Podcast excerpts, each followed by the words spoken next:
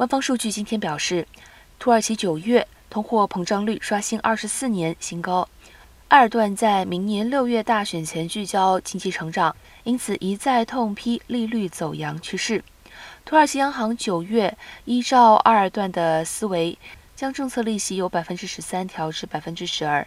一反全球升息抗通膨趋势，宣布降息后。埃尔段还呼吁本月二十号央行下次政策会议时继续降息。土耳其统计局今天公布，单月消费者物价指数 CPI 与去年同期相较涨幅，由八月的百分之八十点二再攀升至九月的八十三点四五。消息传出后，